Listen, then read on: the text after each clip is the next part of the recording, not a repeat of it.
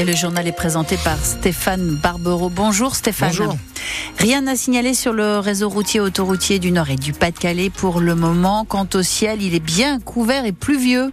Oui, on va avoir encore des averses une bonne partie de l'après-midi. Attention au vent avec encore des rafales jusqu'à 70 km heure. Le Pas-de-Calais est placé en alerte orange au risque de crue ce midi encore. C'est la Canche qui inquiète aujourd'hui. Il est tombé environ 30 mm de pluie par endroit en l'espace de 36 heures. Le niveau du fleuve qui traverse le Montreuil devrait monter tout au long de cette journée sans toutefois atteindre le niveau record de novembre dernier selon les toutes dernières prévisions. Le fleuve a déjà débordé par endroits comme à Brimeux, une commune de 800 habitants. Régis Pic en est l'ancien maire. L'eau est remontée, particulièrement cette nuit.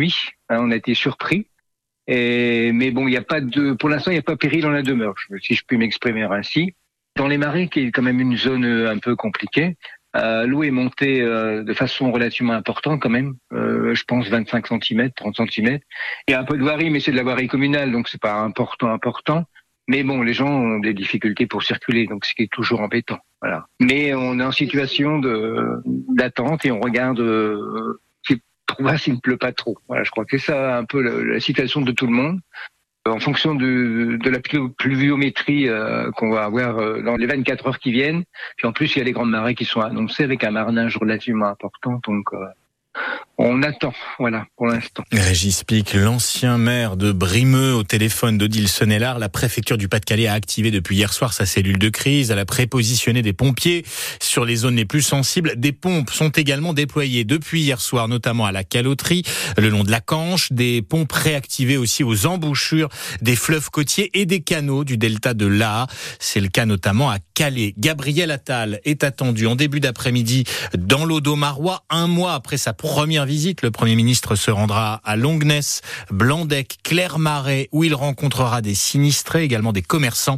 Et il doit détailler les modalités d'expropriation, d'indemnisation des victimes de ces inondations à répétition. La parole aux habitants dans le délicat projet de stockage de déchets dangereux à R5-Coupigny. Le maire vient d'annoncer qu'il organisera un vote citoyen qui pourrait aussi concerner les communes voisines de Barlin, Frénicourt-le-Dolmen et Servin. Des discussions entre élus sont en cours l'entreprise Veolia doit commencer à enfouir à partir de 2027 dans cette partie du Pas-de-Calais des déchets nocifs pour l'environnement et la santé. Ils seront stockés dans des casiers hermétiques. Il s'agit d'amiante ou encore de boues industrielles. Une pétition pour s'opposer à ce projet a rassemblé 6000 signatures à R5 Coupigny où l'hostilité à ce site d'enfouissement est très nette, Hélène Fromanti. Pour cette habitante de la commune opposée au projet de Veolia, ce vote citoyen, ça va dans le bon sens. Pour moi, je pense que ça, ça aura plus de poids si les gens euh, des communes se manifestent et pas seulement R5. La question qui sera posée lors de cette participation est loin d'être arrêtée, mais la réponse de cette hercinoise est déjà prête. Ah oui, je voterai contre, tout à fait. Ah oui, je veux pas de ça ici. On en a déjà assez comme ça. Car il y a déjà dans la commune un autre site de stockage de déchets non dangereux. Pour cette autre habitante, un vote c'est bien. Mais il faudrait que les gens s'investissent. Parce que, bah, vous voyez, il y a eu des réunions, les gens sont pas allés aux réunions. Donc, est-ce que les gens vont, vont se déplacer pour euh, aller voter? Alors, elle, c'est sûr, elle ira et elle votera contre. Qu'ils aillent faire ça ailleurs.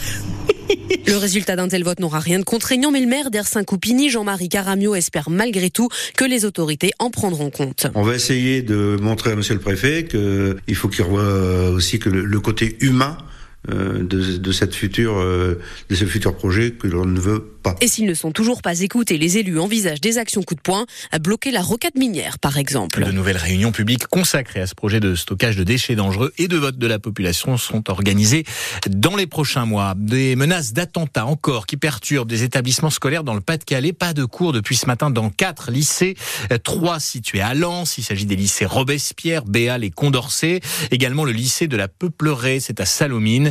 Les proviseurs ont alerté la police après qu'un mail menaçant, menaçant a été envoyé sur l'ENT, c'est la plateforme numérique de l'éducation nationale que consultent enseignants, parents et élèves.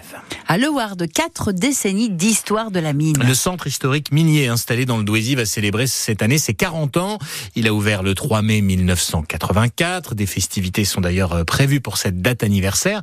Ce matin, on vous racontait l'histoire de la création du musée. Ce midi, on va remonter encore plus dans le temps à la moitié du 19e siècle, lorsqu'on a découvert le charbon côté Pas-de-Calais. Depuis 1720, l'or noir n'était extrait que dans le département du Nord, dans le Valenciennois et le Douaisis, sauf que dans les années 1830, l'industrialisation des sociétés occidentales nécessite de plus en plus de charbon. Il faut donc trouver d'autres puits de mines, comme le raconte la directrice des archives du centre minier de Loward, Virginie Malolepsi. On a donc pris des plans, on a regardé ce charbon euh, qui va en gros de la frontière belge et qui descend euh, vers euh, le sud-ouest. Donc on est allé chercher le prolongement du côté d'Arras et en fait on n'en trouve pas. Et on pense à ce moment-là qu'en fait la veine est perdue et que le charbon il n'y en a plus. Jusqu'à cette fameuse histoire de 1841 pour Henriette de Clercq et 1847 pour Eugène Soyer.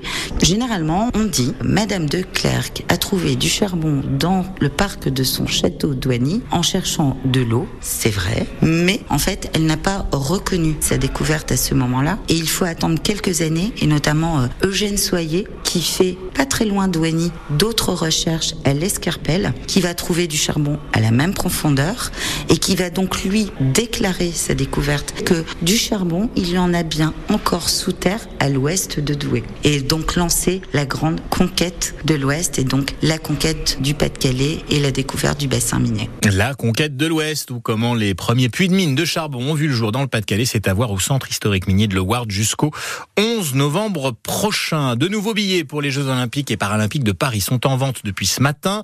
Il y a notamment des places pour les matchs de handball et de basket qui se joueront au stade Pierre-Mauroy de Villeneuve-d'Ascq.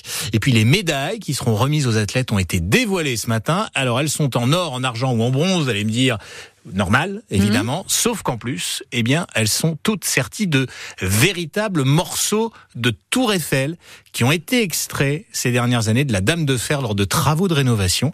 Et on a mis tout ça, des vrais petits morceaux de Tour Eiffel, dans les médailles. Ça fera un joli souvenir, évidemment, pour euh, les champions.